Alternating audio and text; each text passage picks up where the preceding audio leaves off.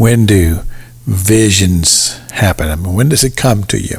I find that to be fascinating.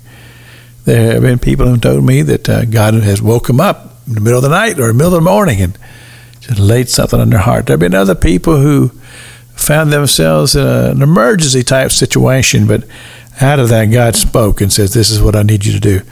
Um, there have been times when uh, God would just come to you when you're not even expecting it all. I remember one time God uh, spoke to me about going to Africa, and uh, I was in Jamaica just sitting there waiting for our drivers to come pick us up and take us to a meeting. And uh, there was all kinds of things going on in the living room in the house that we were in. Everybody was just having a good time. I'm sitting over in the corner, minding my own business. And the Spirit of God came to me and says, I'm, I'm going to send you to Africa. And, and I did. I went to Africa.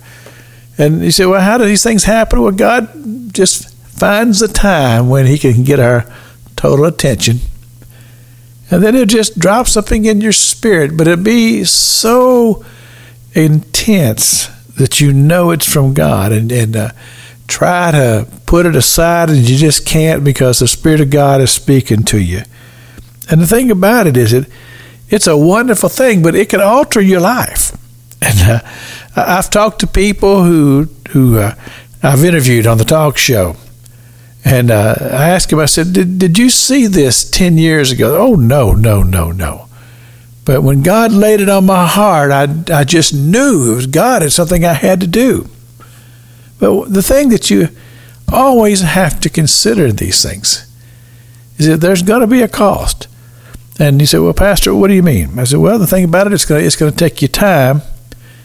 It's going to take you in a different direction Sometimes it's going to take some of your finances. It's just there's a cost that's going to be associated with it. But, but see, I think about what King David said there in the threshing floor of Araunah, in the in the in, in the Chronicles when he talks about how that he says, "I'm not going to give to God that which cost me nothing." So it's going to cost you, and there's a price that you have to be willing to pay. And this is this is a part of the teachings that Jesus gave us. You remember when he he said to us, He said, What man would sit down and uh, plan to build a house without first knowing whether or not he had the materials and the resources in order to bring it about?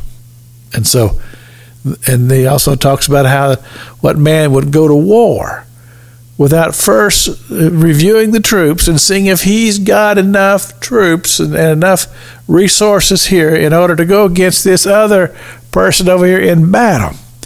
And it says if you if you don't have the resources, then you need to sit down and he says uh, uh, work out a truce or gather up more materials or whatever it is you need to do in preparation for this reality that it's going to cost you.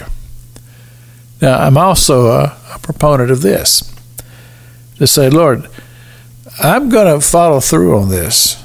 And uh, whatever it costs, I'm willing to pay it. Knowing that all the resources are really His anyway. There's nothing on this earth that really belongs to me, it, it all belongs to Him. And He will bring the resources when the resources are needed. But see, that's a part of the trust, and that's a part of the faith that God has called us to follow through on this vision.